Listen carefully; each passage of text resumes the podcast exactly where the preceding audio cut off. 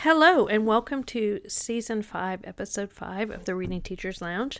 This is Shannon Betts here of readingdevelopment.com, and I am at RDNG Development on Twitter and Instagram.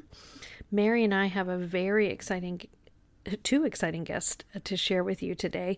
Some people that we've wanted to have on the air for a long time because uh, we've admired their work in literacy for a long time. We have Donalyn Miller, who you might know as the Book Whisperer, and Colby Sharp with us.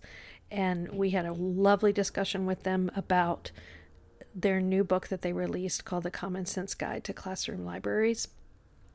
It would be helpful if you had a book, if you had the book while you're listening to the episode, but of course you don't have to purchase the book. We also, um, in the episode, they share so many good tips about getting the most out of your classroom library and setting it up. And then also in our show notes, we're going to have a lot of resources related to their book, um, but also some other resources that you can use to help you get the most out of your classroom library. We hope you enjoy the episode. This is the Reading Teachers Lounge, where listeners can eavesdrop on professional conversations between elementary reading teachers. We're passionate about literacy and strive to find strategies to reach all learners. Shannon and Mary are neighbors who realized that they were literacy soul sisters at a dinner in their Atlanta neighborhood. Once they started chatting about reading, they haven't really stopped. Come join the conversation.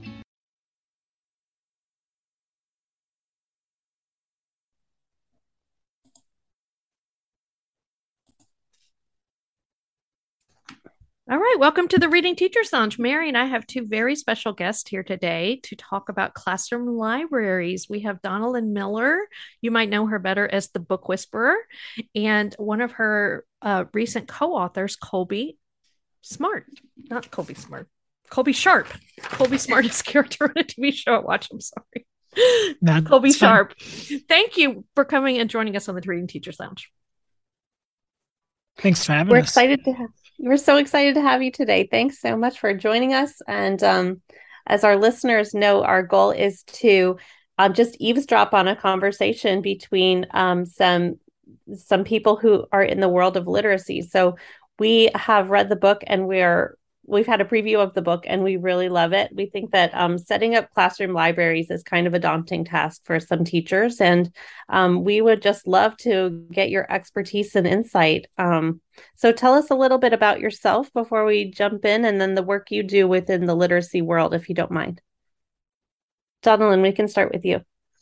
So I was a classroom teacher for 15 years. I taught language arts and social studies, mostly sixth grade in the Dallas Fort Worth Metroplex. And during that time, went back to grad school and joined the National Writing Project chapter that was through my university. And of course, if you know a little bit about National Writing Project, they really do fill you with that inspiration that you can be a writer. And I don't think I felt that until I had gone through that process. I started blogging after that. And then someone asked me to write a book, and I said no because I was teaching sixth grade and I was kind of busy and I was a mom and I didn't know how to write a book, but they talked me into it. And, you know, now here we are 13 years later. I book number four and five just came out this year.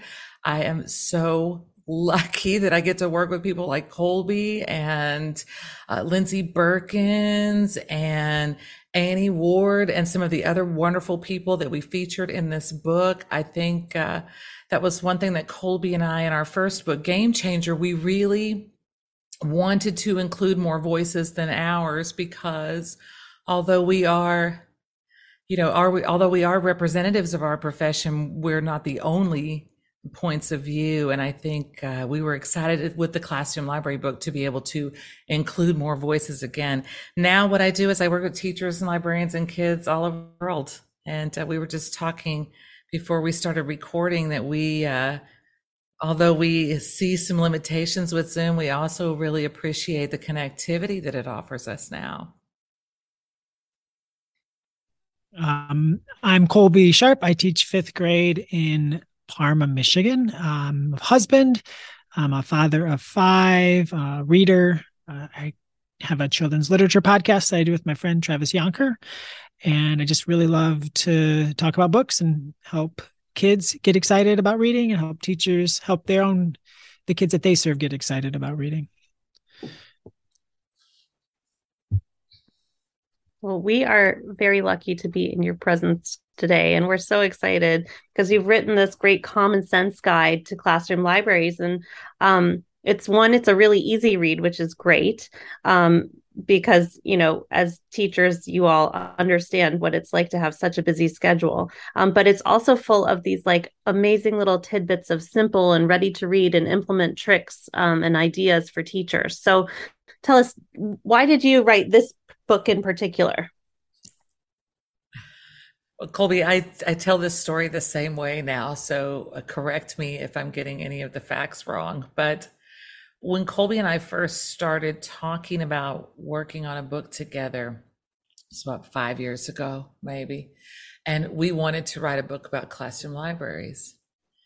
And that's not what we wrote. We wrote Game Changer instead. I mean, we were just we were i was an ambassador for scholastic at the time. Colby was really doing a lot with nerd camp. You know we were really and still are but really intensely involved in a lot of book access projects initiatives discussions learning.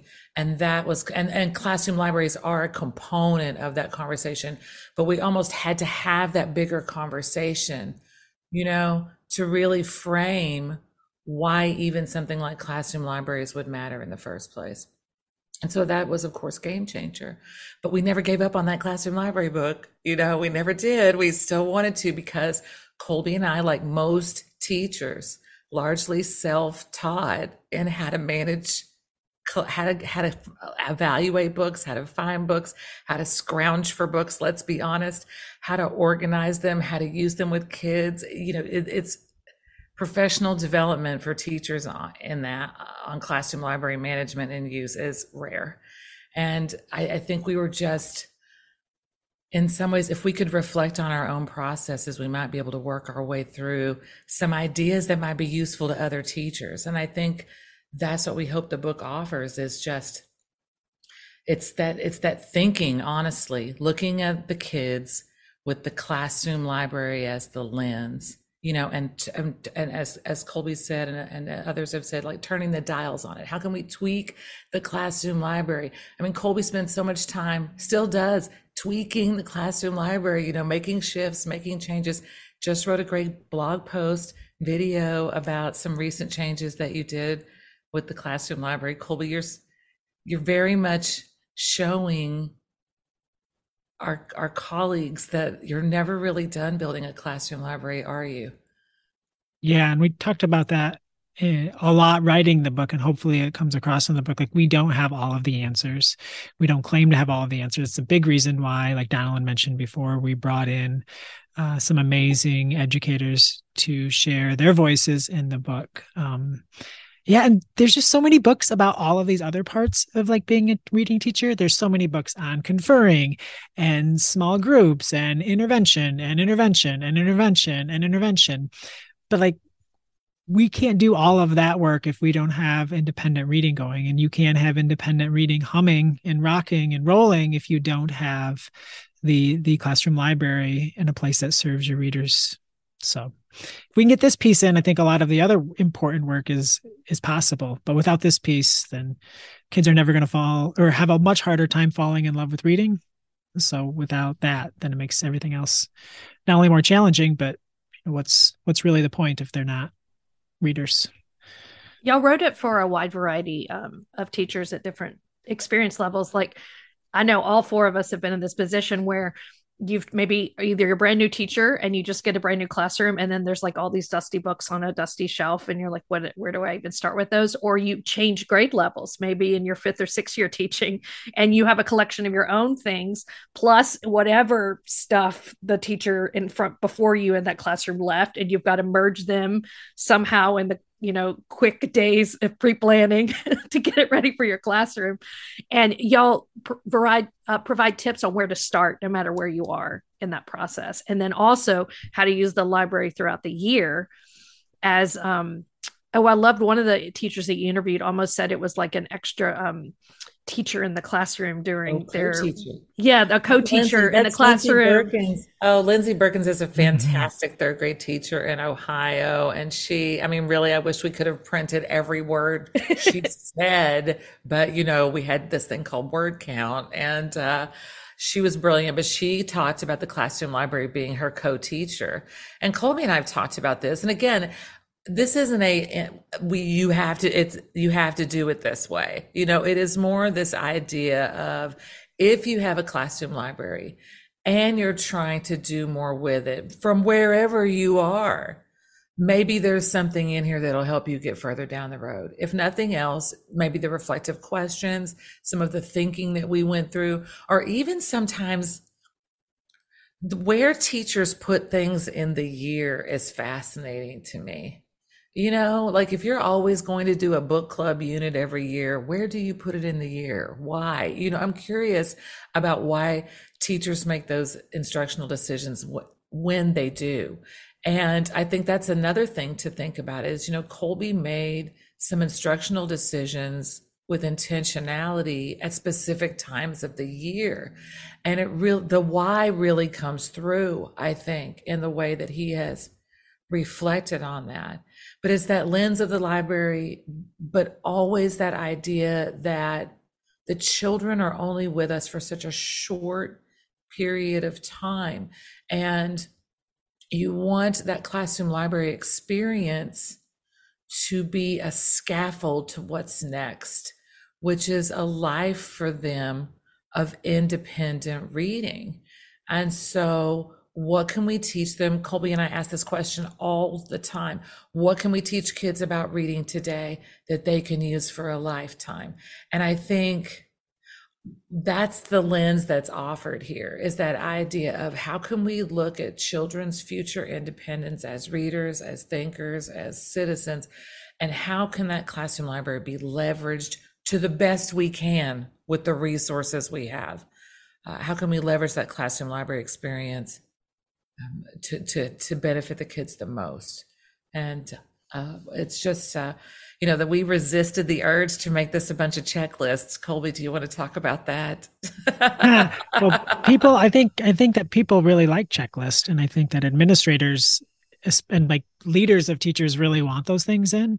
Um, but we really want, like Donalyn said, like we really wanted you to see how we do things, and hopefully not don't do things just like us, but like think about why we made the decisions, the different things we were thinking about in making those decisions in the classroom library, and then think about when you're going to do certain things in your classroom with your library and why you're going to do them. So hopefully it, it helps teachers to just think about that classroom library as something that's always growing and always needing those little tweaks. And maybe you'll get some advice from our tweaks.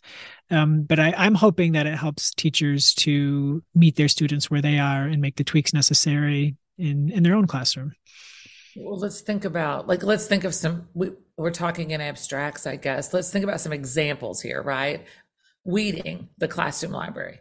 Like uh, I don't know about you, Colby. I think I don't know how all four of us have probably been on this journey. You just described a situation that probably would need some weeding to happen, right? That changing grade levels part.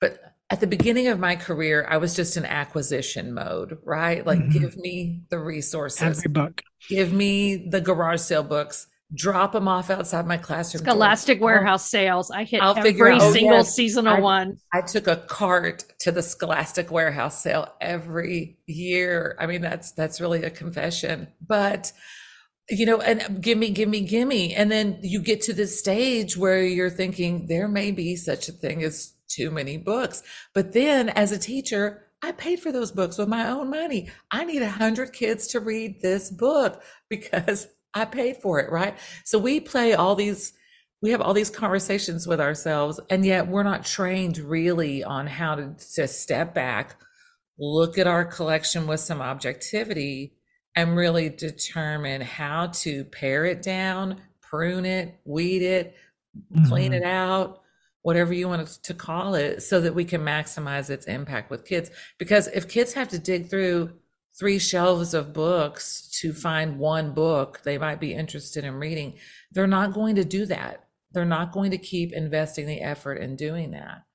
And I was going to interject and say maybe too that they might not trust you if you don't have all of those great books too because you're you know you really want to encourage them that if they can't see themselves in those books or if they can't find um, something that that piques their interest a little bit i know also and i might touch on this a little bit um, in the in your book you talk a little bit about book deserts um, and i think that um, uh, you know, some classrooms can kind of turn into that depending on how involved a, a, a teacher may be when when they're um, sorting through their books. Can we touch on that a bit? Well, the books that we have have to be the books that the kids want to read, not the books that we want the kids to read. Uh, we can't be like romanticized about these books. Like we can't be married to to the books that we loved. Um, I brought in a bunch of nonfiction books into my classroom library last week. Donalyn referenced it earlier. And uh, to do that, I had to create some space, and I was creating a, a, new basket in my classroom for Nic Bishop books. I have like enough Nic Bishop books to put in the author, have an author tub for him, and uh, and also like the Kate Messner History Smashers book. So those are two new book baskets that I'm adding to my classroom library. I don't have room to add any book baskets. Like there is no room in the classroom for that. So I had to let two book baskets go, and so I had to let go the Sisters Grimm series which was a series that was wildly popular before, right? But my kids have not read it in in a few years. So that's taking up valuable shelves. This is not like a knock on the Sisters Grimm. I think they're wonderful. Uh, so what I did is I took that that basket. I took all of the books out. Took the first and the second book in the series. I moved those to the fantasy section of our classroom library, and the rest of the books um, were donated to to our to the students if anyone wanted it, or they would go to a free book table that we had. But I can't just because I love that series doesn't mean that it warrants shelf space at this point in time. Now, if some kids in my classroom read books one and two and they're really into it, maybe eventually that series could come back. But I can't keep books in my classroom library at this point in my journey just because I like them or because I have memories of kids liking them years ago.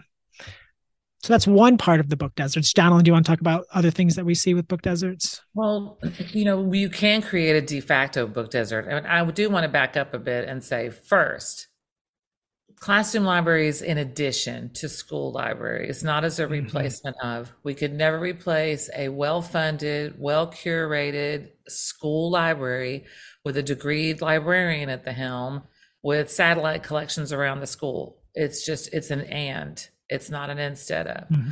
Uh, kids need books everywhere. Classroom, li- uh, school libraries are the best use of our funding if it's that limited. Classroom libraries should reflect the children in the room, not the children that are everybody's at grade level or everyone's reading these historical fiction classics that, as Colby said, the teacher loved we have to really look at who the kids are. And that's hard. Again, we have attachment to books. We love reading. It's one of the reasons we want to promote it to kids. We think it will be something that they might also enjoy. And we can't get stuck in our own nostalgia. And sometimes it's problematic, to be honest, some of the older books that we have loved. But it's that constantly looking at the classroom library through the lens of the students that are right in front of you, which I think is a bit of what Colby's describing.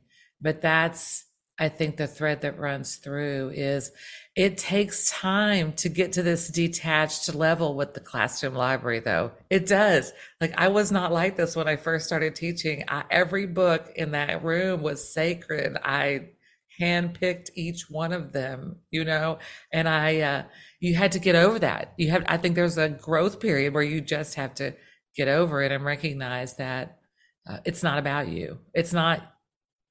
It's not your classroom library, is it?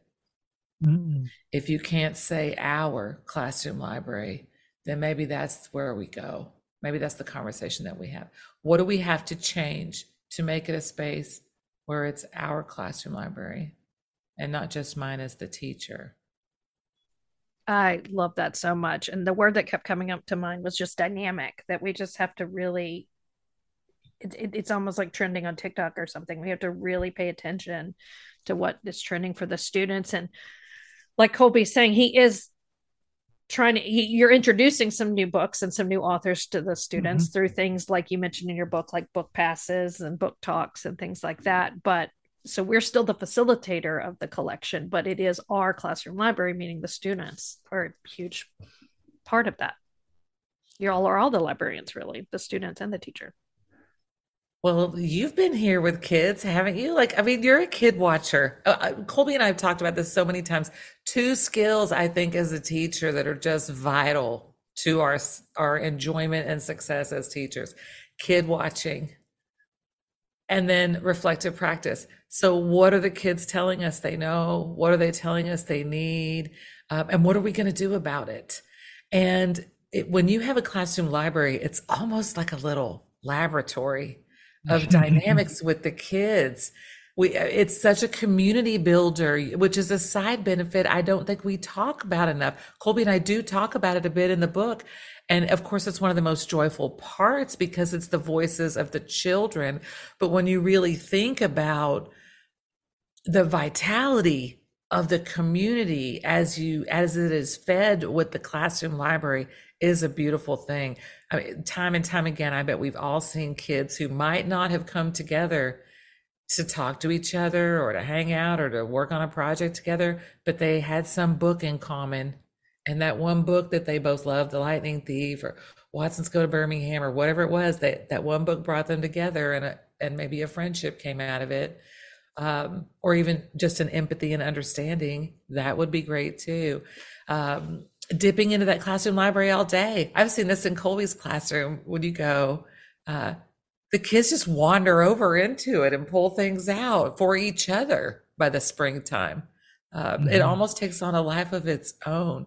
Colby, did you want to talk any about that? Like, what's going on with your kids right now in the classroom library? I mean, they've had it for a couple of months now. Yeah. So we have I added a bunch of books. So I got this grant to add a bunch of nonfiction books. My it's my it's my always my challenge is getting kids to be more engaged with nonfiction in fifth grade, and it's just a battle that we keep trying to figure out. Um, so just giving them time to explore was really helpful to me to see. We did one we did a book pass, so I had $650 worth of books. I spread them out into five different stations.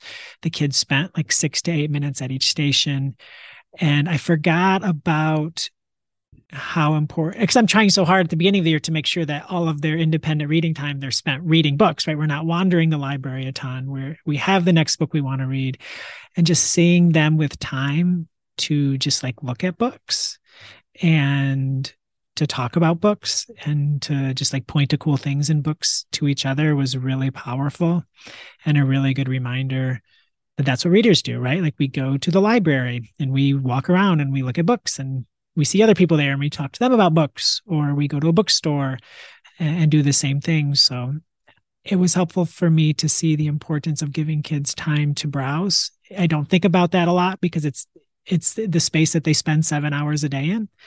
Like I think of our browsing time when we go to the school library every week, um, but giving them a chance to to browse and talk about books. They have so many more books that they want to read because of the conversations they had with each other, not just giving them times with the books. So that was really eye opening to me to just slow down, like take it, take just chill out a little bit, um, and let them let them be readers. And readers want to look at books, not just they want to look at books, they want to talk about books, and they want to read books. So I was really good at getting them to to read the books, um, but reminding I was reminded last week that they want to look at books and talk about books a little bit more. So always trying to figure this thing out. It's definitely a process.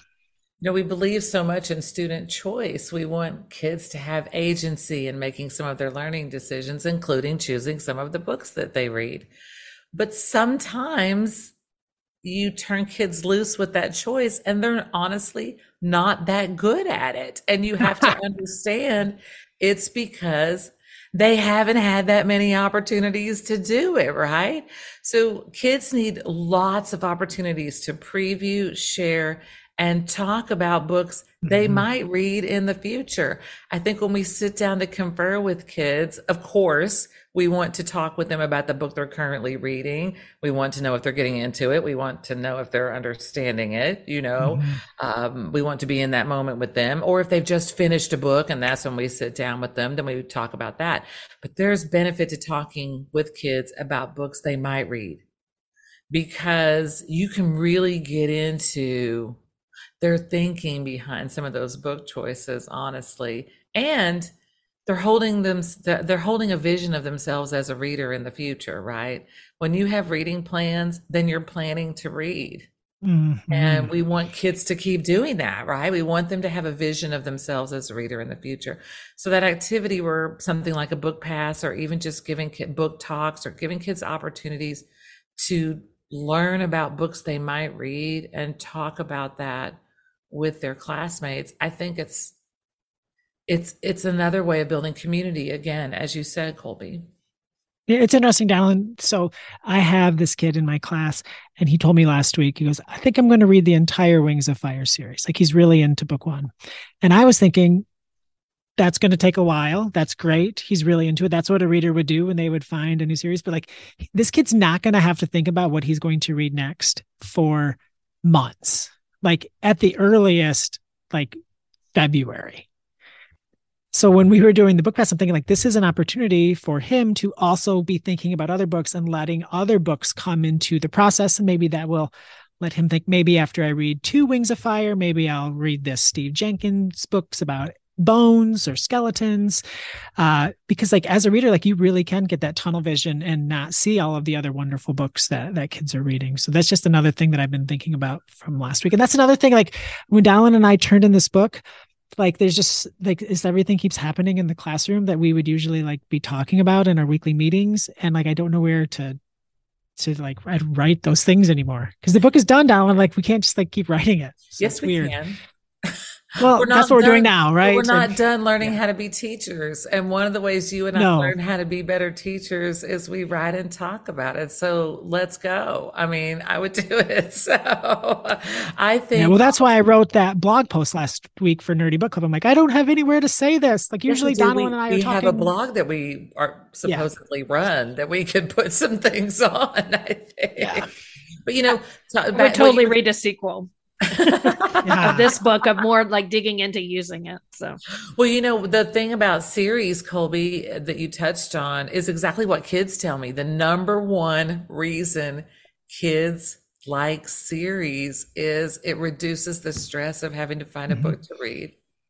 You know, I mean, there's other reasons too. We get hooked on the characters, the stories, mm-hmm. you know, but the, the kids pick a series because it does reduce the stress of finding a book. Uh, That's a light bulb moment for me. I have to say, I never considered that, but especially working with struggling readers, you know, mm-hmm. when kids are reading a series, it's very common. It's something that um, kind of gives you a little bit of um, uh, street cred. People, oh, they're reading this series, and mm-hmm. and so and so, and so that is um, really interesting to me, especially when I work with kids who are um, often skeptical or or sometimes like um, pretend readers where they like to carry the big book and um, and kind of in this vein i'm sort of wondering too can you talk a little bit about how you can also make it accessible with audiobooks or um, like how how do you help make uh, the this library accessible to kids mm-hmm. who who may be struggling so in our in our building we have some some uh, I don't want to like promote different companies, but we have the tablet with the audiobook program on it. And we have some money set aside. And if there's a book that a kid wants to read that they maybe would struggle to read on their own, then we just get them the audiobook and then they will listen to it with that and they'll uh, follow along in the book as well and a lot of kids have just fallen in love with doing that so i think there's actually one of the chapter openers is a kid reading Lisa uh, a Lisa Graff book, and he's got the big headphones on. It's one of my favorite pictures in the book. So that's one way that we we do it here at Parma. And of course, we when we talk about access, that physical access to reading material includes audiobook access, ebook access, and the assistive technology that kids might need. So if kids need a voice to text, um, a piece of software or a device, then we would be able to to find ways to get that to them. We don't want there to be a barrier to access for any kid. And uh, you know, we do know that that audio support with the book is a powerful one too for kids. They're mm-hmm. hearing the word pronounced correctly in their ear while they're seeing it on the page. We know that's reinforcing their decoding and also their vocabulary development. So, just another great tool for us to have in our toolbox.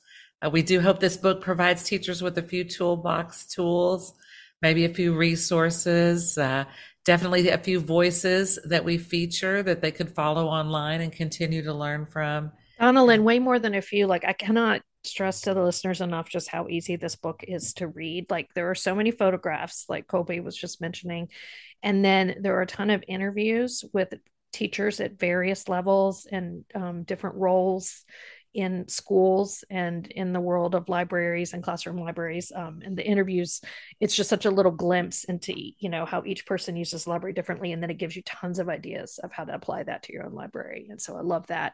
And it's, it's just a very colorful easy to read book where a teacher can just pick it up even just skim through it or read it more carefully at any point in the year and just immediately know what to do next. So I just really appreciate the work and the very thoughtful work that y'all put into this to make this.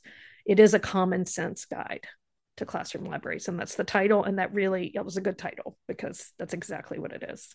Oh, thank, thank you, you, to our editor Ray. We just wanted to call it the classroom library. That's what we still call it. but it yes. is a common sense guide. I mean, it, it like it, it, there's so much common sense in it. So um, we really appreciate it. We really Thank appreciate you. the time that y'all took to join us in the Reading Teachers Lounge and um, we just share your expertise with our audience. Anything we can do to support teachers and the hard, hard work that they're doing of getting kids excited about reading and teaching them how to read well, you know, we are all about it. So we're going to link to your social media, but um, and any other so, like we'll link to Colby's blog. But can you tell everybody while we have you on air um, where to find you online? Well, you could check out nerdybookclub.com, which is the blog that Colby and I um, help manage, and we often feature our writing there. Uh, the fastest way to find me is on Twitter. I'm at Donalyn Books on Twitter. I'm also on Instagram. Colby is everywhere. Let's go. Yes, at Colby Sharp. That's that's my that's me. We will be sure. Thank you all. show notes on our website. Thank you. I'm gonna so go. Much. I'm gonna go teach some social studies. So thank you. Go for it. Thank you. Have a good day. Thank you.